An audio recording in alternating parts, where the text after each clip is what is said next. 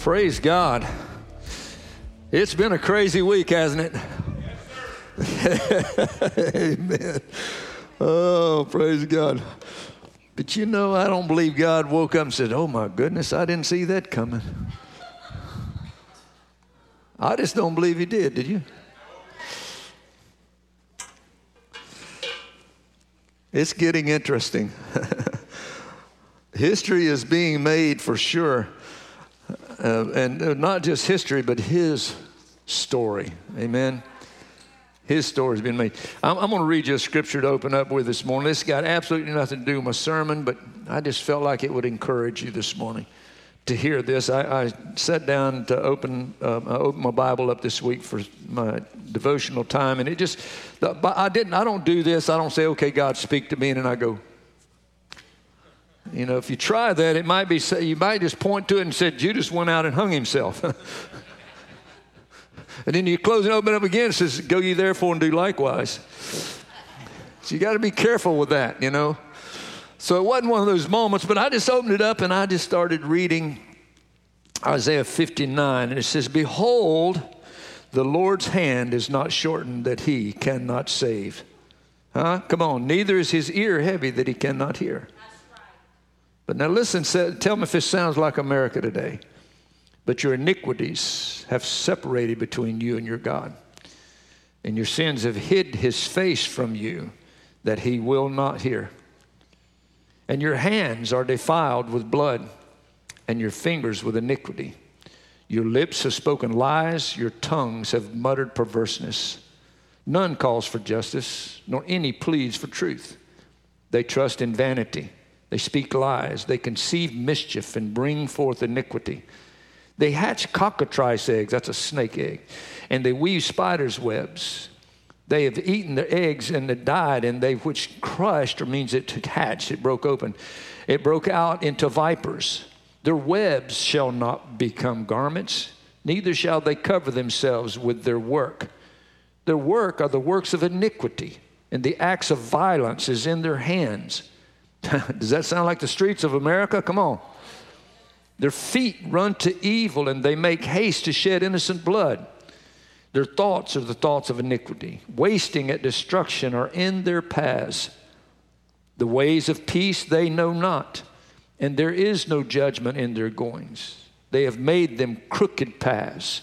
Whosoever goeth therein shall not know peace. Therefore is judgment far from us, neither doth justice overtake us. We wait for light, but behold obscurity. For brightness, but we walk in darkness. We grope for the wall like the blind. We grope as if we had no eyes. We stumble at the noonday as in the night. We are in desolate places as dead men. We roar all like bears and mourn, sore like doves. I could explain what that means, but I'm not going to get too deep into that. when you shoot a bear, the, they give a death growl. A death groan is what that's talking about. We look for judgment, but there is none. For salvation, but it is far from us. For our transgressions are multiplied before thee, and our sins testify against us for our transgressions are with us, and as for our iniquities, we know them. Verse 13, in transgression and lying against the Lord and departing away from our God, speaking uh, oppressions and revolt, conceiving and uttering from the heart words of falsehood. And judgment is turned away backwards, and justice standards stands afar off. For truth is fallen in the street inequity cannot enter. Yea, truth falleth, and he that parts from evil makes himself a prey. Now, listen to that. He that parts from evil, that's talking about you and I, makes himself a prey. Christianity is under attack, is what that's talking about. We depart from evil, and now we're the bad ones, okay? Are you with me? And the Lord saw it, and he was displeased. It displeased him that there was no judgment. And he saw that there was no man, and wondered that there was no intercessors. Come on, we need intercessors in the land. If there's ever a time we need to be praying, church, Therefore, his arm brought salvation unto him, and his righteousness, it sustained him. For he, I like this part, put on righteousness as a breastplate, and a helmet of salvation upon his head. And he put on the garments of vengeance for clothing, and was clad with zeal as a cloak. Why? Because of those who depart from evil. Are you seeing this? Verse 18, according to their deeds, according to, he will repay fury to his adversaries, recompense to his enemies. To the islands he will repay recompense. So shall they fear the name of the Lord from the west uh, and his glory from the rising of the sun. That's from the west to the east. When the enemy shall come in like a flood, the Spirit of the Lord shall lift up a standard against him. I spoke on that a few weeks ago. And the Redeemer shall come out of Zion and unto them and turn from transgression in, uh, in Jacob, saith the Lord. As for me, this is my covenant with them, saith the Lord. My spirit is upon thee, and my word which I have put in thy mouth shall not depart out of thy mouth nor out of thy mouth of thy seed, nor out of the mouth of thy seeds, seed, saith the Lord, from henceforth and forever. Come on, we don't need to let the, the word of God depart out of our mouth. In fact, you know, I said that doesn't have anything to do with my sermon, and as it just occurred to me, it has everything to do with my sermon. Because that's exactly what I'm, I didn't catch that last part, but that's what I'm preaching on this morning because we're, we're living in a crazy time. Uh, the, the one side is saying the other side is cheated in the election. Voter fraud. Is that true? I have no idea. But I would not be the least bit surprised. Amen. I wouldn't be at all surprised. Um, However, we don't want to be guilty of what I've witnessed in past years of trying someone and convicting them and passing judgment on them before the trials even started. Come on, I believe in the Constitution of the United States. I believe in every word of it. In fact, it's the only law, human law, that I recognize. I don't recognize, nor will I appeal to socialist law. Because if you have socialism, you have to shred that document called the Constitution. We believe in the Constitution and the Bill of Rights, which says that they're innocent until they're proven guilty. All right? So the Trump administration has the burden of proof to prove if they actually have cheated and per- perpetrated voter fraud. Again, I would not be the least bit surprised. But they do have that burden of proof.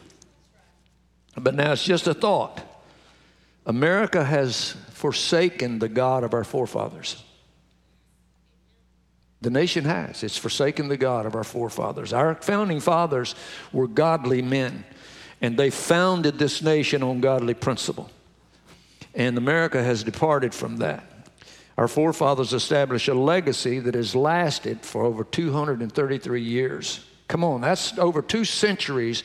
Eh, on September the 17th, 18, 1787, we adopted the Constitution. 233 years ago, that document has stood, and it has been the greatest nation on earth. And why, in heaven's name, people want to change that, it's just, it just boggles my thinking. But little by little, America has compromised those godly principles. And I, it could be that judgment is coming as a result. But I believe that God will show mercy on the righteous. I believe that, church. I'm not just saying that. I believe that God will show his mercy. And that's actually what Isaiah was saying. You've done this, you've done this, but I'm putting on the breastplate of righteousness for those who have departed from evil, who have become a prey. I'm going to defend them. And I believe that God's mercy will be on those who depart from evil. All right? He, he was going to save Sodom and Gomorrah for the righteous sake. Are you guys cold?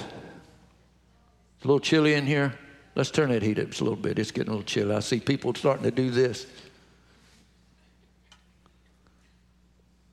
Heat, man. It's November. What are we doing running the air conditioning? I want to talk about legacy this morning, leaving a legacy. Random House College Dictionary says legacy is anything handed down from the past as from an ancestor or a predecessor. The question is, what are you handing down? What are you handing down to your children? Or those that precede you, your spiritual children? What are we passing on to the next generation? Because what's been passed to us is not looking so pretty good. Amen? I mean, we, we look at the different generations, and a lot of people are down on the millennials. The millennials are this and that. Well, we raised them. Uh huh. I'm a baby boomer. It's like, yeah, we raised them. So if the baby boomers are doing the whining and crying about the millennial generation, well, you raised them. Mom and dad, you're raising the next generation. Now, if you listen to Pappy and Gigi, we'll help you with that. Because I had somebody tell me they couldn't come to church because their children wouldn't behave. I was like, well, I raised mine in church. They went to church every Sunday morning, every Sunday night, and every Wednesday night, and they sat on the pew right beside me reverently and quietly because mom and dad was in charge, not a three year old. Now, I know I'm probably stomping some toes right now, but the truth is the truth. I can help you if you'll let me. Because if one of mine misbehaved, we took a little walk outside, and when they come back in, they sat there quietly and respectfully. I could take them in a restaurant, I could take them anywhere. We had people come up and say, Your children are so well behaved. And we never was cruel to our children, but we disciplined them. Amen. Come on. What are you handing down to the next generation? If they're off to the chain, you raised them. I better move on. It's awful quiet in here. Come on, somebody. some people are handing down godly things, some people are handing down some really nasty stuff to the next generation. But what do you want to be remembered for? And what do you want to have to answer for? Amen? Let's pray before we get into this. Father, I ask you by the power of the Spirit, Lord, just to speak truth to us today, God. I pray, Father, for everybody listening today that they will hear, Lord, what is being said. God, I'm not here to try to point fingers or condemn people, Lord. I'm trying to help them if they will just listen to your word. Father, we pray, God, today that you would save the righteous, Lord. God, we pray that you would open the eyes of those who are transgressors against your law, God. Show them, Father, that you're not against them, Lord. You love them and you're for them, God. You're not sitting on the throne just waiting to hurt somebody, God. For you so loved the world that you gave your only begotten Son, God. You gave your Son that if anyone would just believe in him, Lord, and follow him and trust him and serve him, God, they will not perish, God. They'll have everlasting life. So, Father, I pray today, God, that every person will hear the truth, hear the heart of the Holy Spirit today, God. Give me the words to say, anoint me now, Lord, to speak your word. In Jesus' name, amen.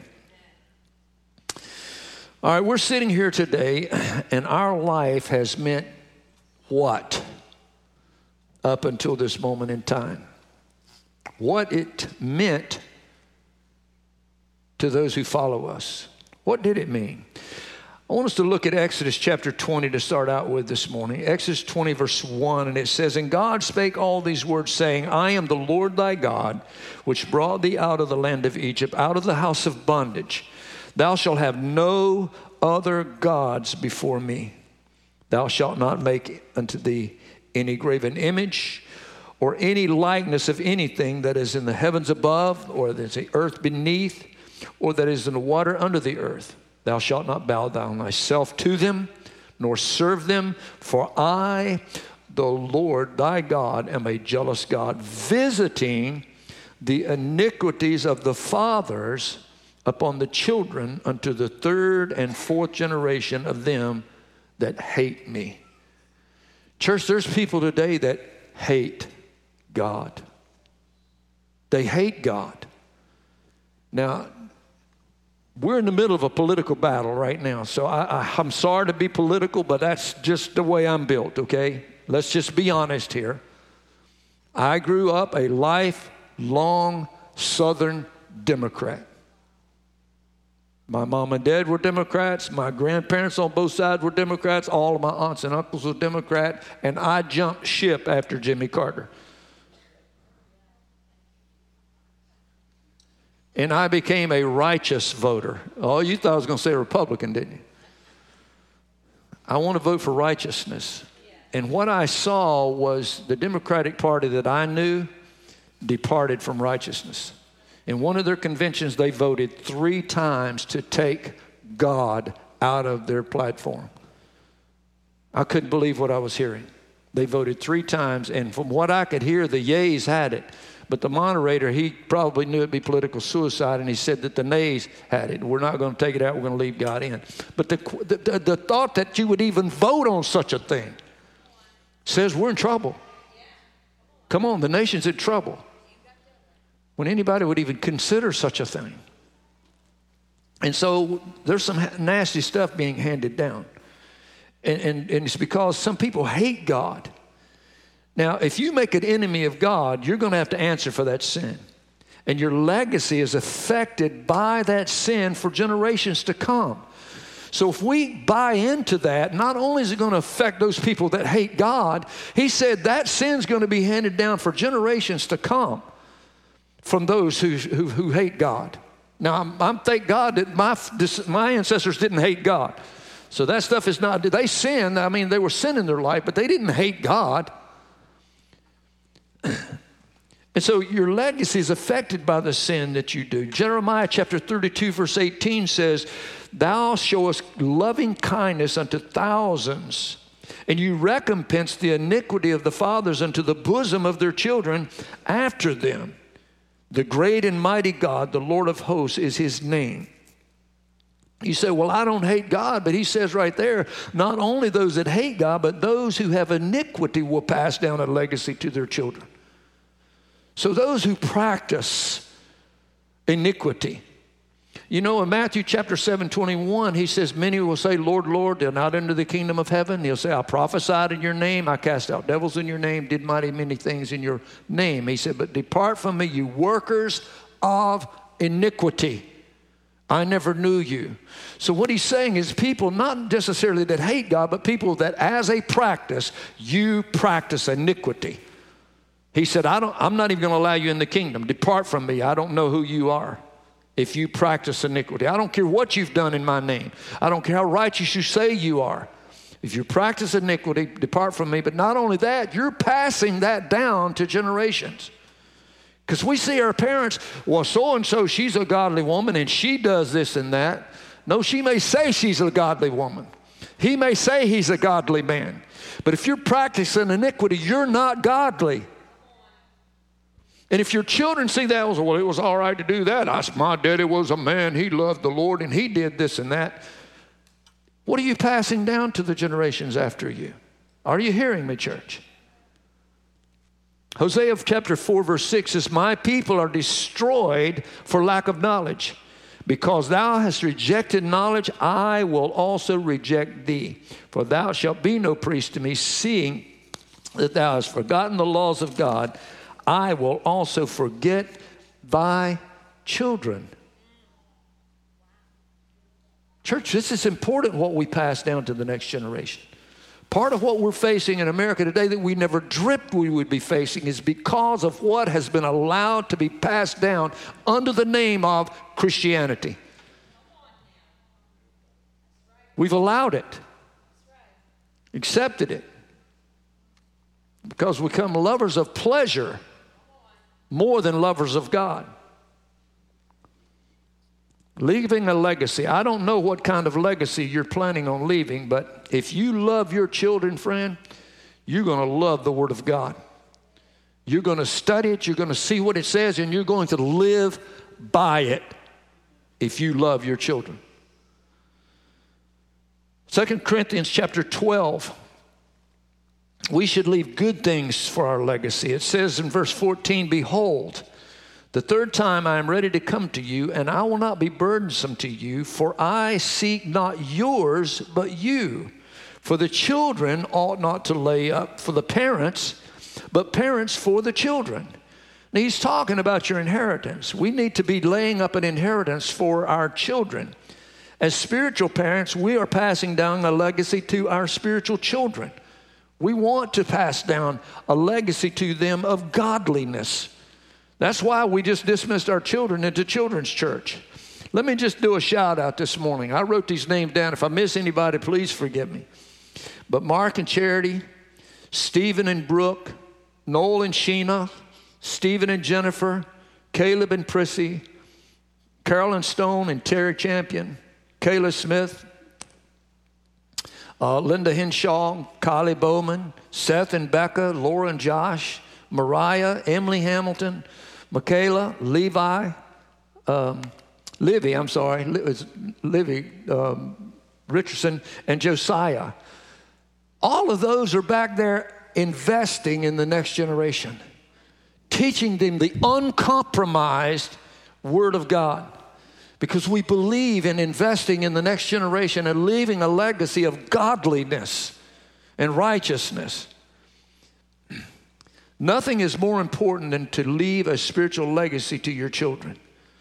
Proverbs 13, 22 says, A good man leaves an inheritance to his children's children, and the wealth of the sinner is laid up for the just. I like that. How, the sinners are rich, and I'm going to get it all. I don't know how that works exactly. But listen, it's not talking about just laying up wealth for your children because what good would it do to lay up great wealth for your children and they die not knowing who God is? I'm not talking about leaving a wealthy legacy to your children. I'm talking about leaving a righteous legacy to your children.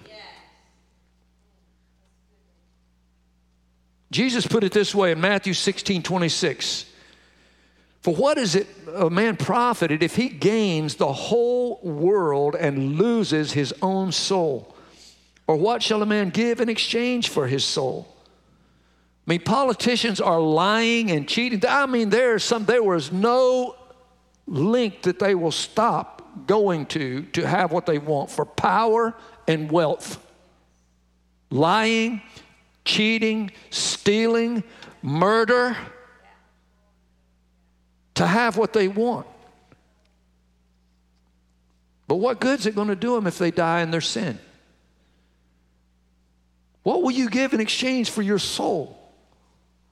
He said in Matthew 6, 6, 6 19, Lay not up for yourself treasures on earth where moth and rust doth corrupt, where thieves break through and steal, but lay up for yourself treasures in heaven where neither moth nor rust doth corrupt, and where thieves do not break through and steal.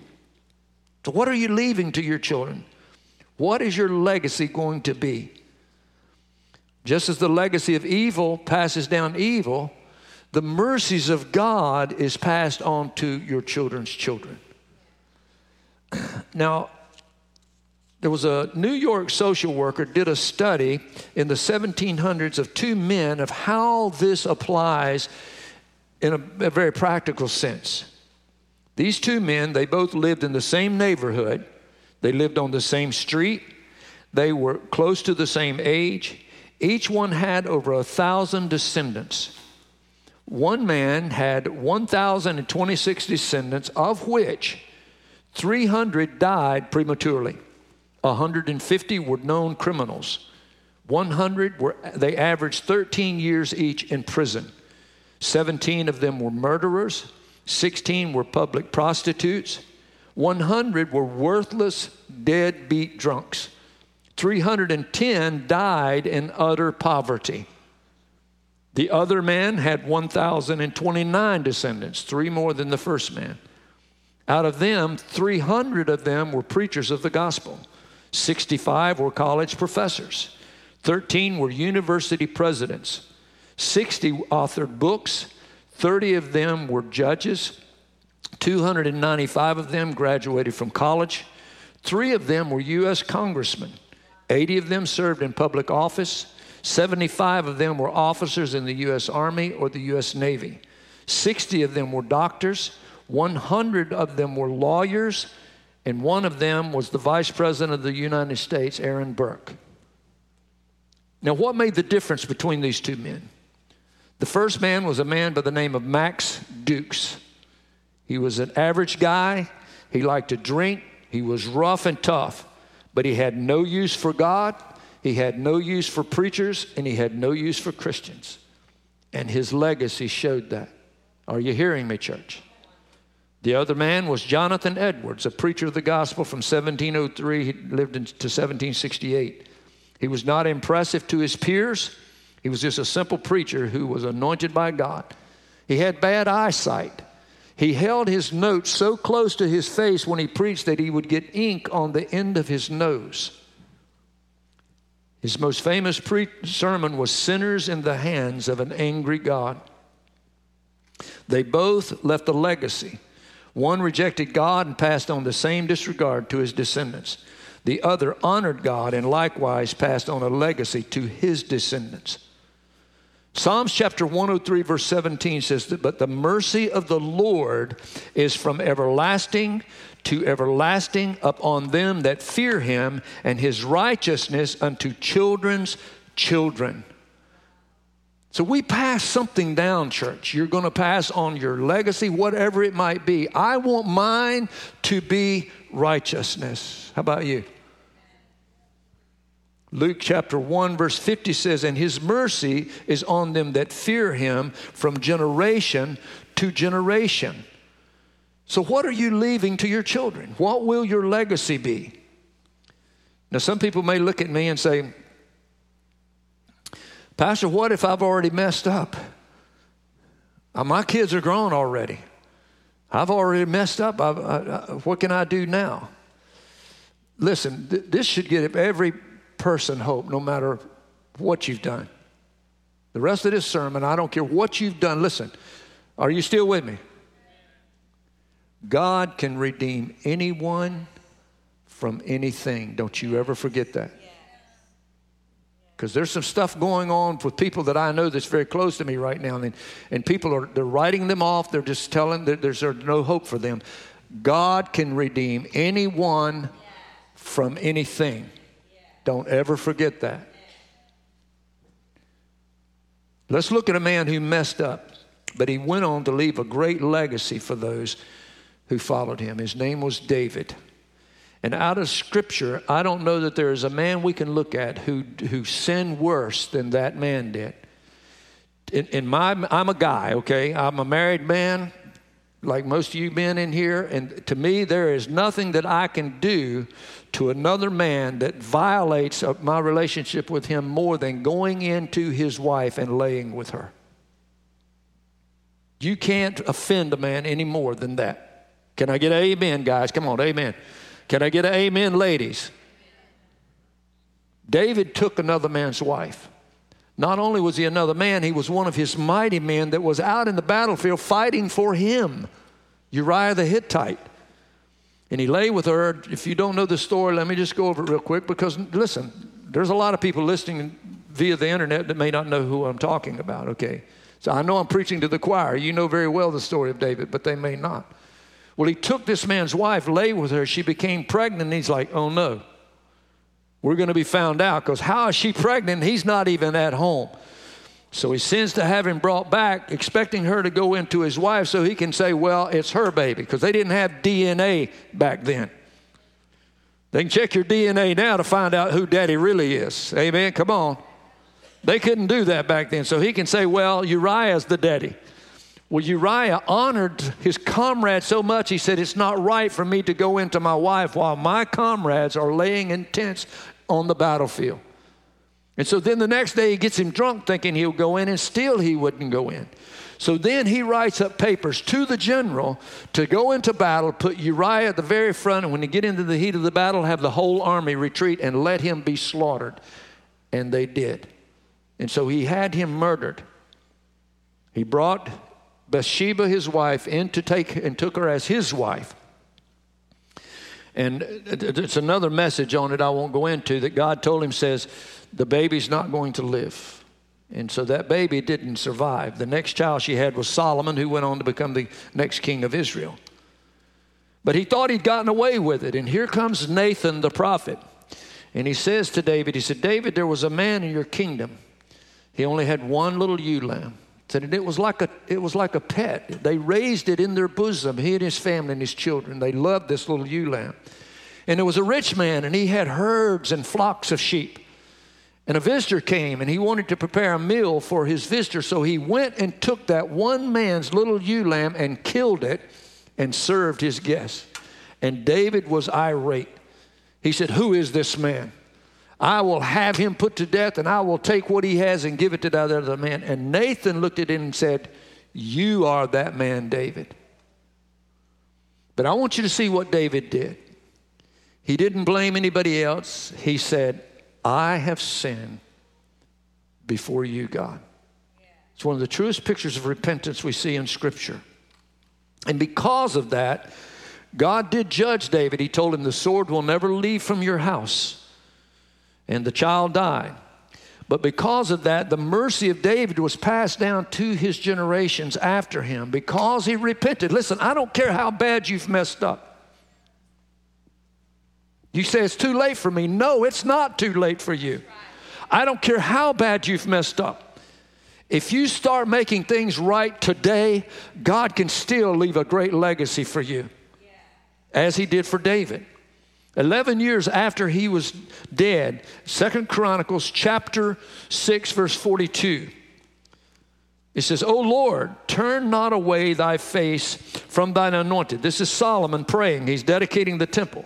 But he says, "Remember the mercies of David thy servant." Second Chronicles 7 1, as he continues that prayer. It says, Now when Solomon had made an end of praying, the fire came down from heaven and consumed the burnt offering, the sacrifice, and the glory of the Lord filled the house. And the priest could not enter the house of the Lord because of the glory of the Lord had filled the house. If you read chapter 6, it's a long prayer, but it wasn't until he said, And God, remember the mercies of thy servant David. And when he said that, boom, the glory of God came into the temple so that they couldn't even stand in the presence of God because he remembered the mercy that he had promised David, his servant. The glory came on David because, uh, in the house, because of David, not because of Solomon, but because of David. Church, listen, the glory of God came to 5052 Cross County Road, Mineral, Virginia, 22 years ago because of a man named Bill Smith, who was a sectional presbyter of the central section of the Assemblies of God in Culpeper, Virginia, prayed for 18 years for God to raise up a work in Louisa County. We didn't know that. We were meeting in a group called Prayer and Share every Friday night for three years, praying that the glory of God would come to Louisa County and to the Central Virginia area. And we would. We pray, God, let your glory, let the power of the Spirit come in every church. I don't care what the label is over their door. God, send your glory to the churches in Central Virginia. For three years we prayed that. And when finally I decided, Lord, I believe you're calling me to plant a full gospel church in this area, I met with Bill Smith at Hardee's right up here in Louisa. And he said, Bernie, after I told him what I was doing, he said, Bernie, I prayed for 18 years for God to raise up a work here. And he said, Now is the time, and you are the man. I know it in my heart. It didn't become because of anything I did, church. It, because, it came because of a man passing down, praying and living righteous and interceding. Come on. We can still save this nation. Yes. Come on. Come on. Amen?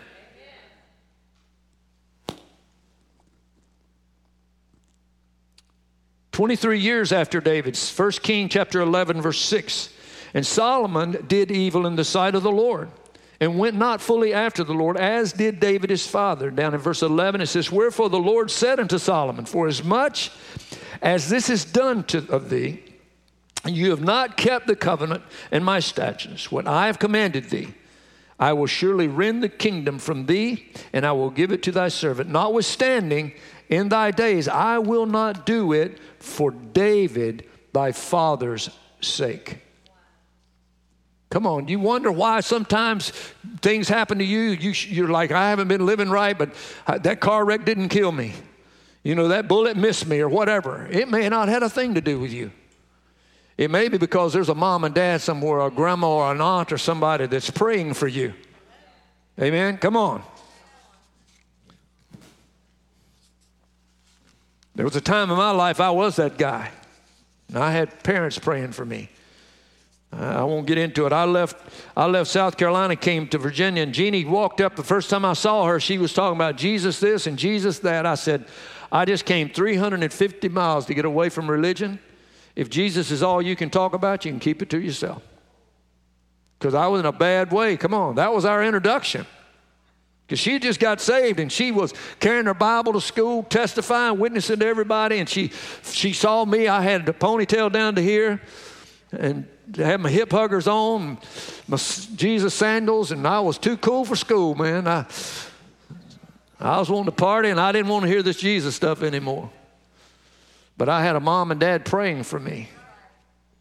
And I'm trying to get away from God, and I moved right into the home of a spirit filled Baptist song leader and didn't even know it.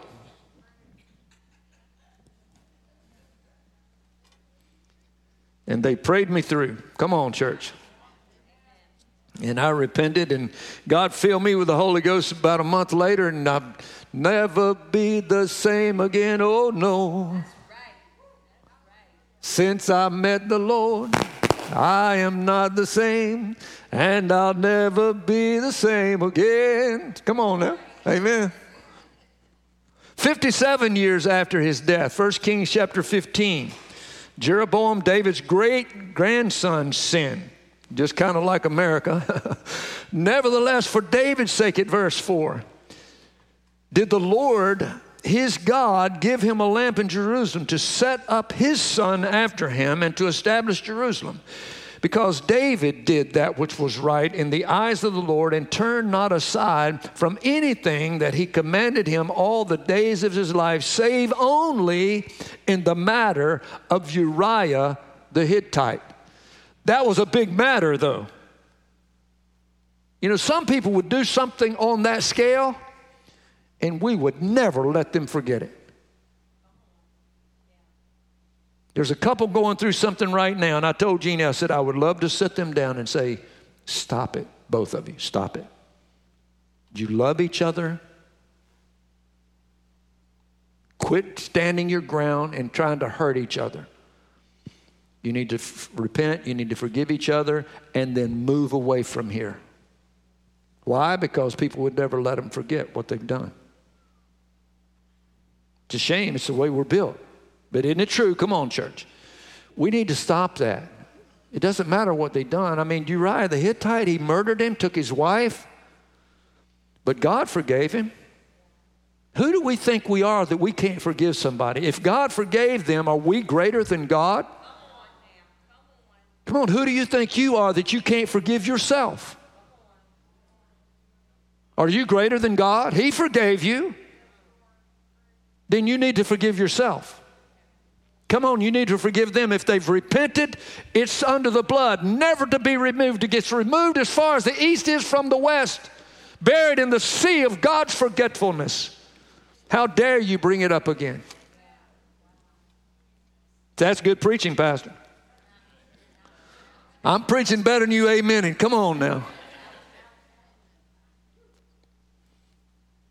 567 years, this is over a half a millennium after David is dead. Hezekiah is the king.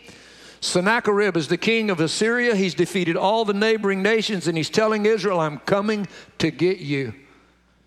And they go before God. Verse 32, 2 Kings chapter 19, he says, Therefore, thus saith the Lord concerning the king of Assyria, he shall not come into this city, nor shoot an arrow there, nor come before it with a shield, nor cast a bank against it.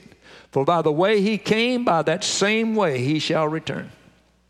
He shall not come into the city, saith the Lord, for I will defend this city to save it for mine own sake and for my servant David's sake. Why did he save the city? had nothing to do with Hezekiah. In fact, Hezekiah had sinned. He didn't do it for Hezekiah, did it for David. Could it be, church, that the founding fathers were godly men? They founded this nation on godly principles. That God would have mercy on us for their sake. I'm not saying it will, but could it be? He saved Sodom and Gomorrah. He said, I will save it if you can find 10 righteous men there. But they couldn't find them. Church, America has some righteous people in it.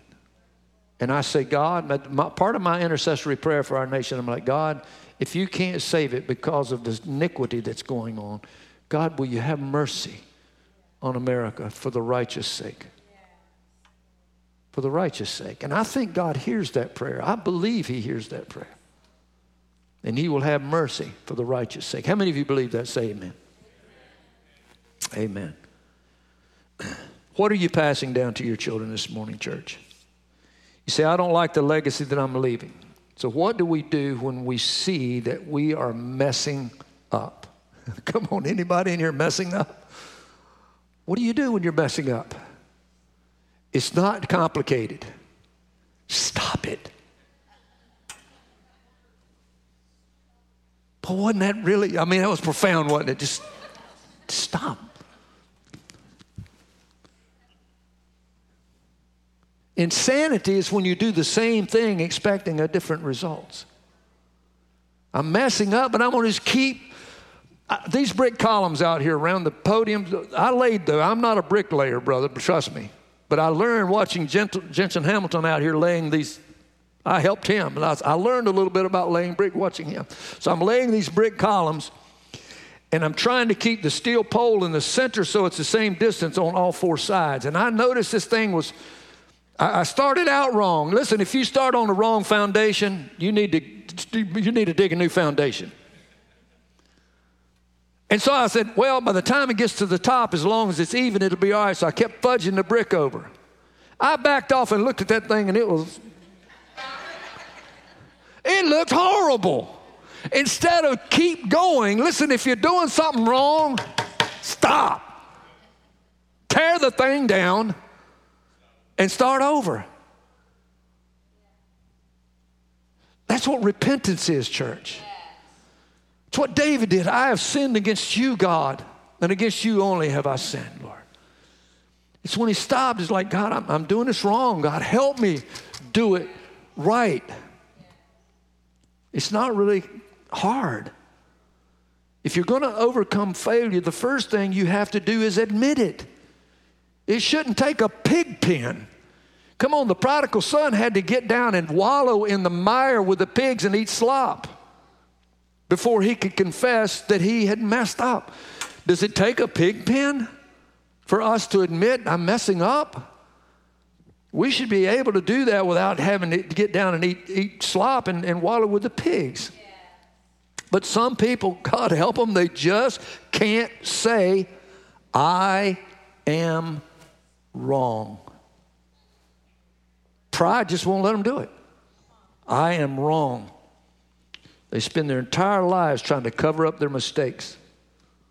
They become prisoners of pretense, covering up their mistakes their whole life, living in lies and delusion. Their whole life is one big charade, a life of hypocrisy because they won't say, I'm wrong. So, what do we do? Just get over your prideful self. Huh? Come on. Just, everybody's a donkey sometimes. Everybody's a donkey sometimes. I know, because I'm the guy that has to clean up the donkey do. When people's made a donkey out of themselves and they won't admit it. That's my job. You think a pastor's got a craving? I'm a, I go around with a shovel. Look at your neighbor and say, Neighbor, come on, do it. Say, Neighbor, sometimes I am wrong. And sometimes I am really wrong. uh-huh. Yeah, don't be pointing the finger at them because we're, we're good It's like, yeah, sometimes you're wrong. No, we're good at that part of it.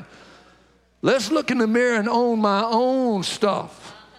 Sometimes I'm just wrong. You know what I've found with most people?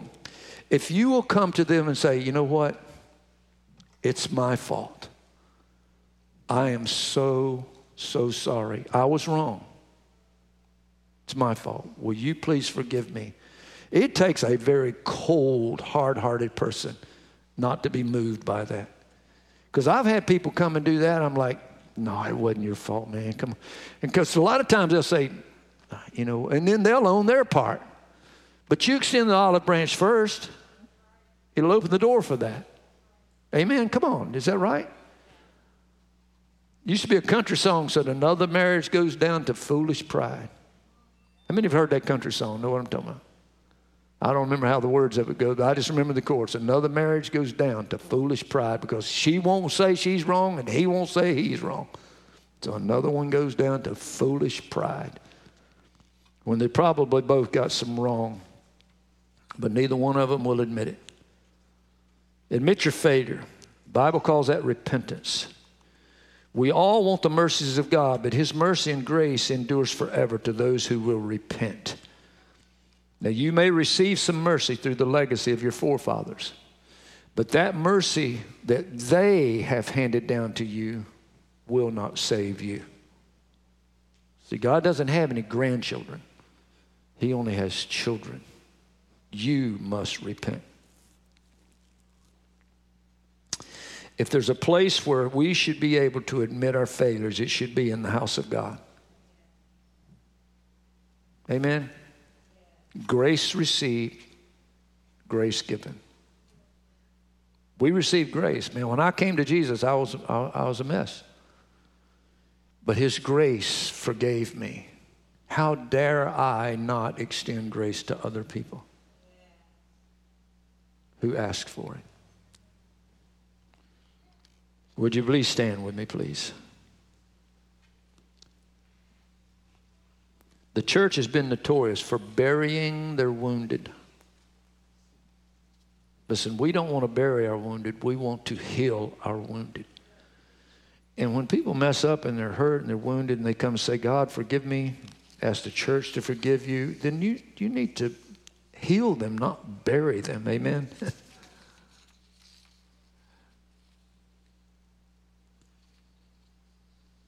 you say, I don't like the legacy I'm leaving. But don't be discouraged by your failures. Some people feel like I failed God and I'm not worthy. But listen, don't think that your success is what makes you worthy because it's not how righteous you live. It's not by works of, uh, uh, uh, what is it, works of grace that we have done, but by His Spirit, saith the Lord. How's that scripture go? It's by His God's Spirit that we're saved, not by what we do. The Bible says, For by grace are you saved through faith. It's not by works. See, it's not how successful you are, it's God's grace that gives us His favor and His mercy. One last scripture in Jeremiah chapter 18, verse 1 through 6. Now, I don't know who's listening to this message this morning outside the sanctuary. For those of you who are, who are here this morning, I hope you hear what I'm saying. I don't know where you're at. I'm not preaching. Listen, I'm not thinking about a, a, single person in here. I'm not, I say, well, I know who he's talking about. No, I, I don't know what you've been doing. I don't know where you've been, who you've been with. What you, I, I have no idea. And I don't know who's listening to our message because we're live streaming today. But Jeremiah chapter 18, verse 1 says, The word which came to Jeremiah from the Lord, saying, Arise and go down to the potter's house, and there I will cause thee to hear my words. Then I went down to the potter's house, and behold, he wrought a work on the potter's wheel. And the vessel that he made of clay was marred in the hand of the potter. So he made it again, another vessel, as seemed good to the potter to make it. Then the word of the Lord came to me, saying, O house of Israel, cannot I do with you as this potter, saith the Lord? Behold, as the clay is in the potter's hand, so are ye in my hands, O house of Israel. God can take that life that you've made that's just in a total disaster and a mess, and He'll just ball it all up again. Put it on the potter's wheel and just spin a brand new vessel. Because what seems like failure to you is a beautiful vessel not yet fashioned by the potter's hands. Another song I heard a long time ago, it said, He didn't throw the clay away. I remember I was in a church and a lady sang that, and I said, Hallelujah. Because I was that marred vessel one time, and He didn't throw me away. He just started over again and made a vessel that was fit for the master as it pleased him. So if you've messed up, messed up, God can fix what you've done. You don't like your le- legacy, then change it. It's never too late. God can use any failure to yield if you just yield yourself to Him. I mean, look at the woman at the well. Here's a woman who had messed up seven times. He said, the, the men that you've lived with, none of them was your husband. And the man you're living with now is no. He, he said, You've had six husbands. Now the man you're living with is not your husband. You're, you're living in, in adultery. But that same woman went back and won the whole city to Christ. Matthew was a publican, a tax collector, cheated the people, became an apostle and a biographer. The Apostle Paul, the Bible says, was the chief among sinners. He persecuted the church, even had murdered Christians murdered, but went on to become one of the greatest apostles in the New Testament. Penned two thirds of the New Testament. Simon Peter, in, in Jesus' darkest hour, denied that he knew him three times. Went on to become the chief apostle. And then King David, who we talked about this morning, a murderer, adulterer went on to become a man after God's own heart. Amen. God can redeem anyone from anything. God can redeem any nation, any people. Don't lose hope, church.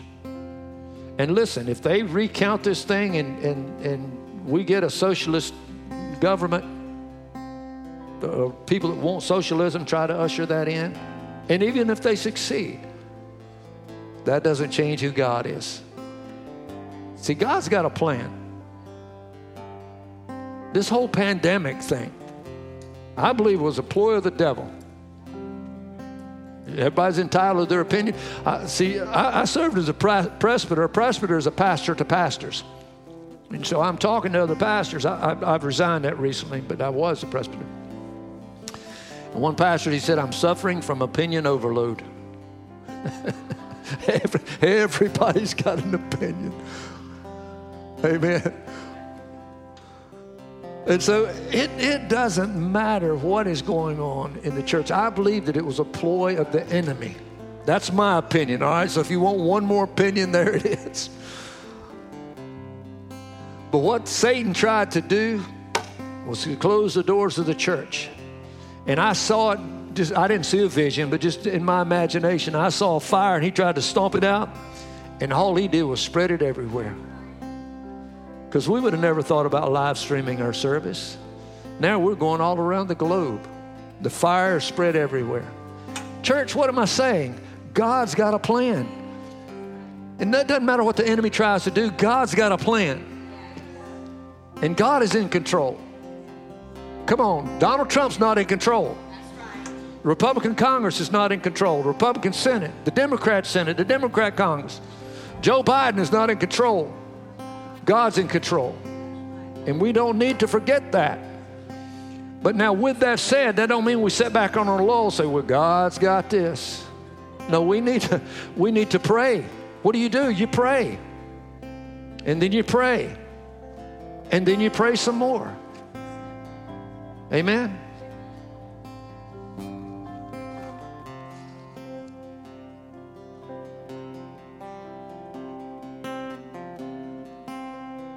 You can start a new life today, leave a new legacy. Because God is the God of new beginnings. So, what are you passing down to your children, your spiritual children? So, I don't know what's going to happen, but I just believe that God is going to pass down mercy because of the Christian heritage that we've had in this nation. You see, The great revival broke out in England and the Great Awakening, and then it came to America. And from America, it spread the mission work out of the, the nation of the United States of America is one reason that the gospel has spread across the globe. I believe God's going to honor that. Maybe we are in a bad place right now, and maybe God's backing up, and, and we need to be corrected. So that maybe I was talking to Brother Hunter this, this week, we was talking about prayer, and well, last week we were talking about prayer. This week we was talking about the Sabbath. We have some interesting conversations, Hunter and I. But he's talking about the way we pray, you know. Do we pray? How deliberate do we really pray? Church, how much are you praying for our country? Because I, I, listen to, I get into conversations, people, they've got their opinion about this and about that and about this, and I'm like, how much time have you spent in prayer over it? I can spend a lot of time complaining about it. I can spend a lot of time tweeting and sharing this post and that one and this and that, but how much time are you spending on your knees talking to God about it?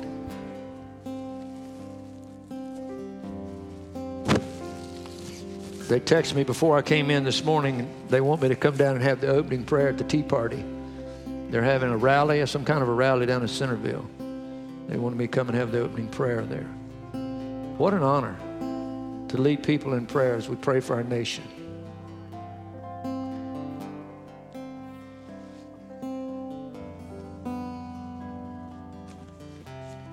So, two things that I want to leave you with. One, for those who are really, I mean, there's people that's panicking over this election thing.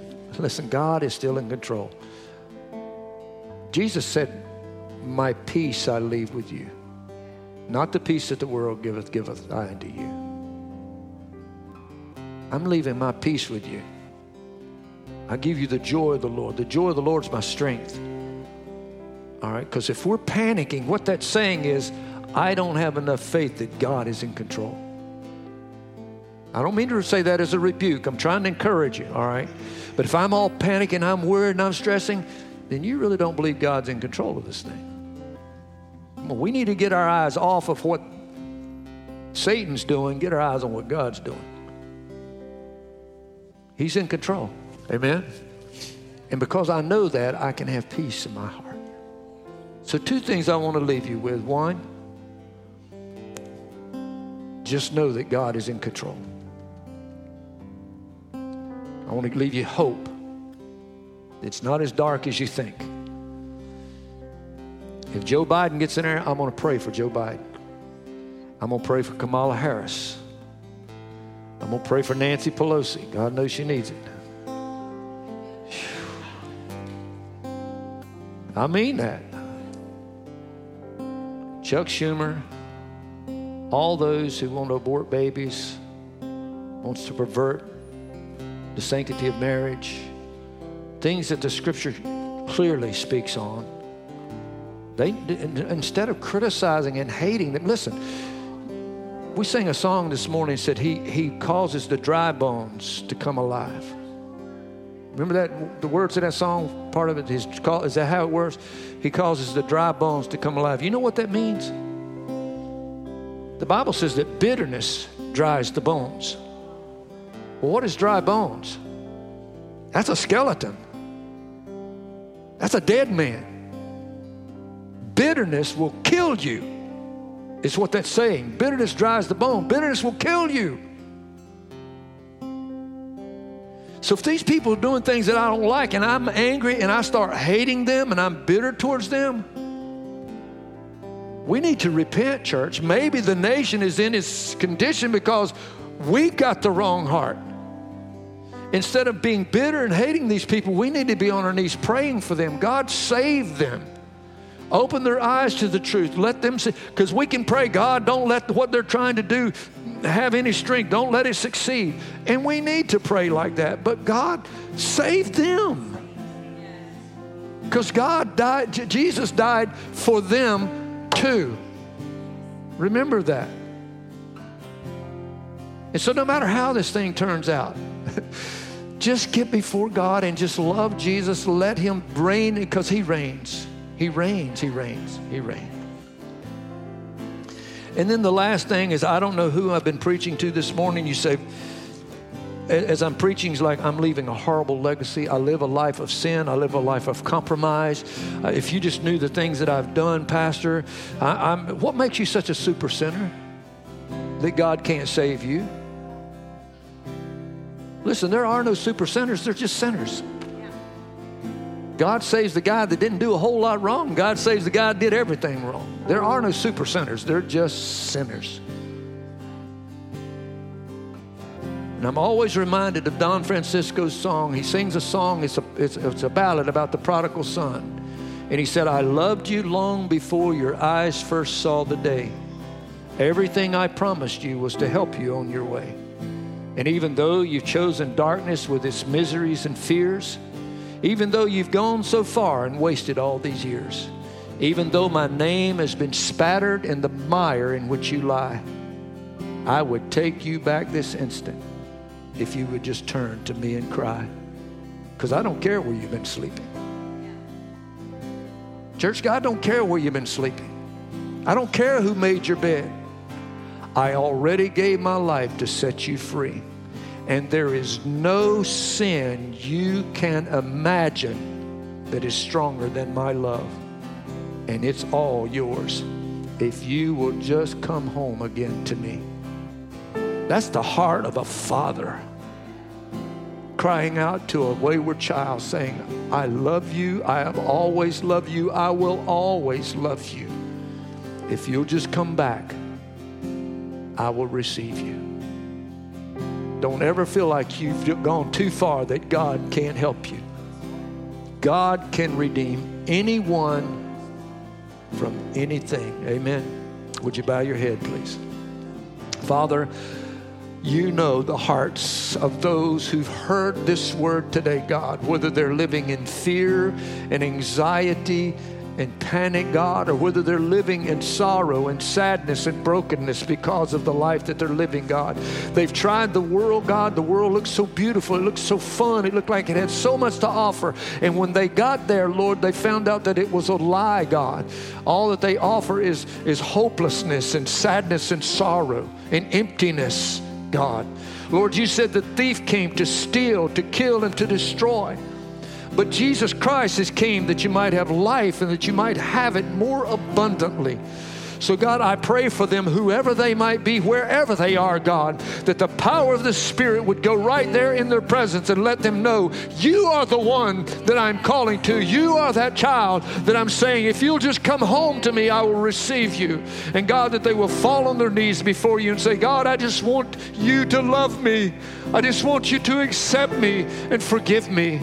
And God, that you would just enter their heart, God, save their soul, Lord. Father, that you just fill them with your spirit, God, that they would know the power and the, and the freedom that comes through you. Lord, you said, if any man be in Christ Jesus, Lord, where the spirit is, there's liberty, there's freedom.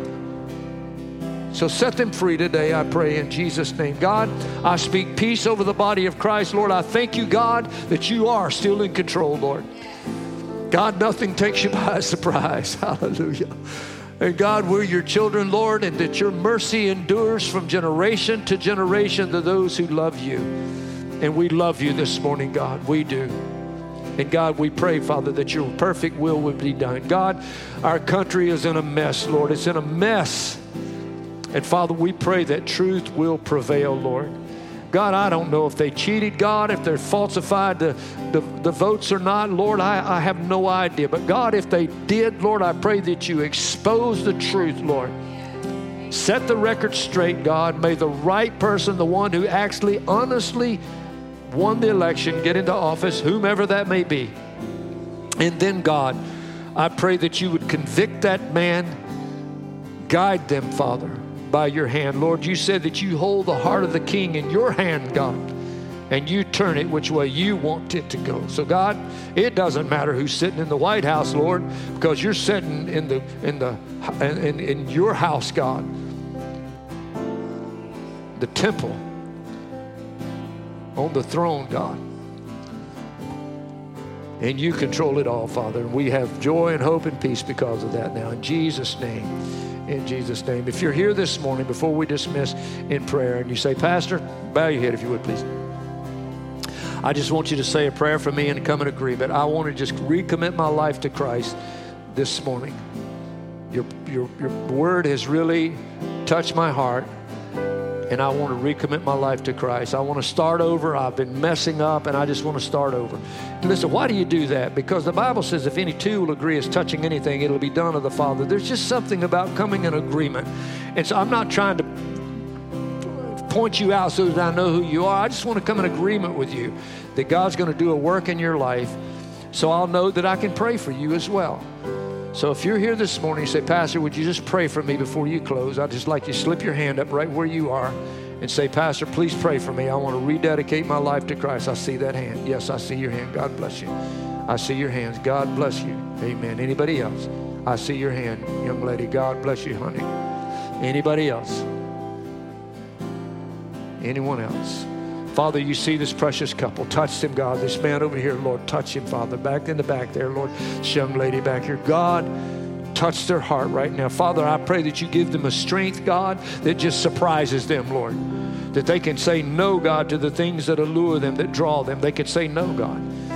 Father, it's hard for people to stop. I, I, said, just stop it, Lord. It's hard for people to do that sometimes. But God, I pray that you empower them so much that it's so easy that it just surprises them how easy it is to choose the right thing and say no to the wrong thing, Father. Change their heart, God. Change their heart, Father. Make it right and good and acceptable in your sight, Father. I pray in Jesus' name. Now, Father. As we dismiss, Father, I just ask, Lord, that you just bless this body today. Bless their home, Father. Make it a refuge, God, an escape from the world. A place, God, where you are honored, Father. A place where the Holy Spirit is welcome. God, I pray that you would strengthen the family today. Lord, the enemy is working so hard to try to divide the family, Lord. God, strengthen the family, Lord. Husbands and their wives children and their parents, siblings, one with each other. Lord, I pray a special prayer for those who are walking their journey alone, God, and they're looking for their soulmate, Lord. Father, I pray that you bring that young man to find that young lady. Lord, that they find each other, Lord, and they unite in holy matrimony and walk their journey together. Lead them to that special person. Now I pray in Jesus' mighty name. Amen. Amen.